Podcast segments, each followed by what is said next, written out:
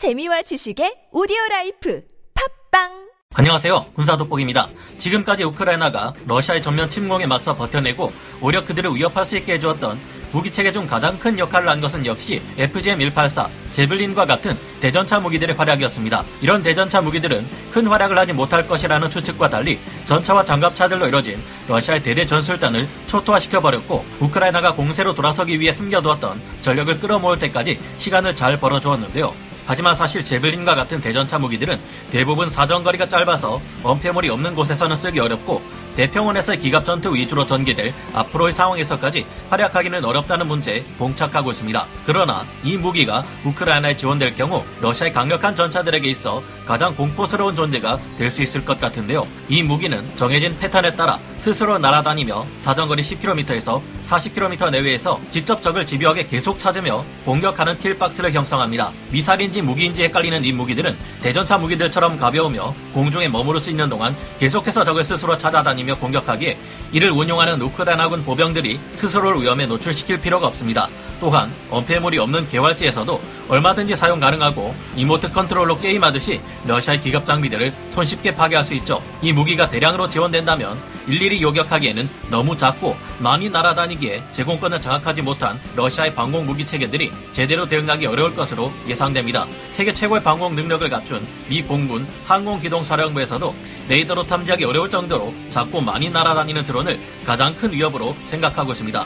미 국방부 펜타곤은 최근 몇 년 동안 드론을 방어하기 위해 수십억 달러의 큰 예산을 쏟아부었지만 그들조차 아직 소형 드론의 60%를 감지하지 못한다고 밝힐 정도인데요. 오늘은 그 중에서도 러시아의 대대 전술단의 가장 위협적인 존재가 될 배회탄, 미국이 우크라이나에 지원하겠다고 약속한 스위치 블레이드에 대해 알아보겠습니다. 전문가는 아니지만 해당 분야의 정보를 조사 정리했습니다.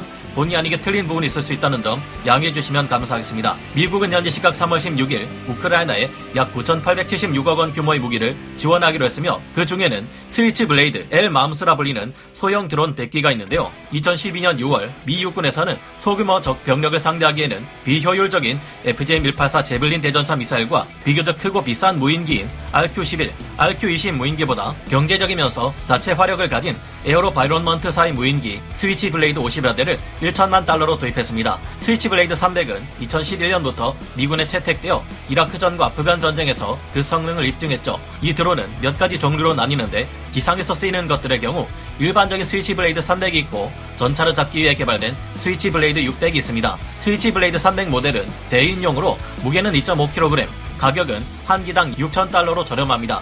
이 무인기는 15분간 10km 정도로 비행하면서 노출된 적의 기관총주하나 야포포대 지휘관 등 요인 공격 임무에 최적화되어 있는데요. 보병 하나가 백팩에 넣고 다닐 수 있을 정도로 작아서 이런 장난감 같은 게 진짜 그렇게 무서울까 싶지만 박격포처럼 날려보낼 수 있는 스위치 블레이드가 전장에서 보여주는 활약상은 무시무시합니다. 이 스위치 블레이드 300에는 오비탈 ATK사에서 별도로 제작한 40mm급의 폭약이 탑재되어 있는데 위력은 약해도 소대 규모에서 UAV를 사용할 수 있게 해주기에 미군의 정보력과 소대 단위 전투력을 크게 올려주었습니다. 이 장비를 통해 미군은 적보다 먼저 더 많은 정보를 얻어 전투에서 앞서 나갈 수 있게 되었고 적의 고위험군 목표를 미리 제거할 수 있어 작전 시 효율을 크게 올려주었습니다. 비행 고도와 속도가 낮아 소총 같은 소구경 대공 장비에도 격추당할 수 있다는 단점이 있지만 전기 모터를 사용하기에 소음이 낮고 크기가 작아서 식별하는 것 자체가 어려워 사실상 보병들이 이를 격추시키기는 어려운데요. 지금 우크라이나를 공격하는 러시아군의 경우 AGS-40이나 PKM 기관총에 파라 PV와 같은 레이더를 탑재해 쏘기 때문에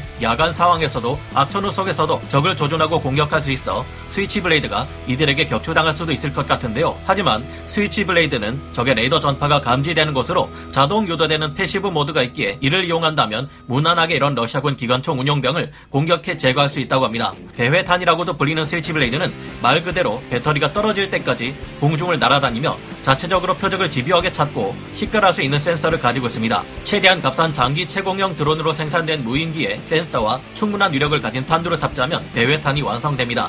스위치 블레이드 600이 우크라이나에 지원된다면 이로 인한 러시아 대대 전술단의 피해는 상상을 초월할 것으로 전망됩니다. 스위치 블레이드 600의 경우 러시아 포병의 사거리 밖에서 발사되어 스스로 날아다니거나 원격 조종에 의해 적 전차와 장갑차, 포병들을 타격할 수 있기 때문인데요. 스위치 블레이드 600 모델은 대기갑용으로 무게가 22.7kg에 달해 훨씬 무겁고 강력합니다. 대신 긴 사각통과 같은 발사 장치가 무거워서 차량으로 수송해야 한다는 단점이 있는데요. 하지만 약 40분의 채공시간 동안 40km를 비행하며 적의 전차와 장갑차 같은 기갑 장비에서부터 적 병력이 숨어있는 건물까지도 파괴하는 강력한 화력을 지니고 있기에 이 무기가 사용된다면 러시아 대대 전술단의 천적이 될 것으로 보입니다. 다만 지금 우크라이나에 미국이 지원한 것은 스위치블레이드 300, 100여기 정도로 스위치블레이드 600보다는 다소 성능은 떨어지지만 충분히 활용 가치가 있는데요. 대회탄은 너무 작아서 탐지하기 어렵고 목표를 놓치더라도 다시 주변을 돌며 사라진 목표를 계속 찾고 일정 범위는 원격으로도 조종이 가능하기에 이번 우크라이나 전쟁에 중요한 게임 체인저 역할을 할 것으로 예상됩니다. 또한 이번에는 소규모 지원이라 아쉽지만 미국 상원에서는 2차 대전 시절 동맹국들의 무기를 무제한으로 대여해주었던 힘의 원천, 무기 대여법을 80여 년 만에 부활시키려 하고 있습니다. 현재 이 법안이 완전히 통과되기까지 2주 정도의 시간이 남았다는 것이 답답하기는 하지만 최종적으로 이 법안이 통과된다면 사실상 미국이 스위치블레이드 600을 무한정 지원해주는 것 따위는 아무것도 아니게 됩니다. 무기 대여법에 의하면 핵무기를 제외하면 전투기든 전차든 얼마든지 우크라이나가 요청하기만 한다면 제공할 수 있으니까요. 우크라이나군이 당장 전쟁터에서 써먹기 위해서 그들이 운용할 수 있는 소련제 무기나 러시아제 무기를 줘야 한다는 제한이 있지만 스위치블레이드 600의 경우 사용법이 어렵지도 않고 다른 무기체계들과 포탄을 공유할 필요도 없는 패키지로 제공되는 무기이기에 제공되기만 하면 우크라이나군이 바로 사용할 수 있는 장점이 있습니다. 벌써부터 서방으로부터 수백 대의 전차가 우크라이나에 지원되면서 오히려 우크라이나군이 러시아군에 비해 전차 물량에서도 우세할 것으로 전망되고 있는 상황인데요. 이런 상황의 마지막 대규모 기갑전에서 게임 체인저가 될 수 있을 스위치블레이드 600이 우크라이나에 수천 대, 수만 대 이상 지원된다는 소식이 나오기를 기대해보게 됩니다. 미국 기준으로 현지 시각 4월 6일 로이터 통신이 보도한 바에 따르면 이미 우크라이나 군인들은 스위치 블레이드에 대한 운영법 훈련까지도 받은 상태라고 하는데요. 12명 미만의 우크라이나 군인들이 스위치 블레이드 무인기를 비롯한 최신 무기들의 운용법에 대해 훈련받았다고 합니다. 미 국방부 관계자를 인용한 로이터 통신의 보도에 따르면 정기적인 군사 교육 프로그램에 참석하기 위해 미국을 방문한 우크라이나 군인들은 스위치 블레이드 말고도 다양한 미국제 무기의 사용법에 대한 교육을 받았다고 하는데요. 미 국방부는 지난 6월 4일 앞서 지원하기로 약속했던 스위치 블레이드 300 무인기 100여 대 말고도 러시아 전차를 격파하기 위해 사용될 스위치 블레이드 600 10대 또한 추가로 3억 달러 규모 안보 지원의 일환으로 지원하겠다고 4월 4일 결정했습니다.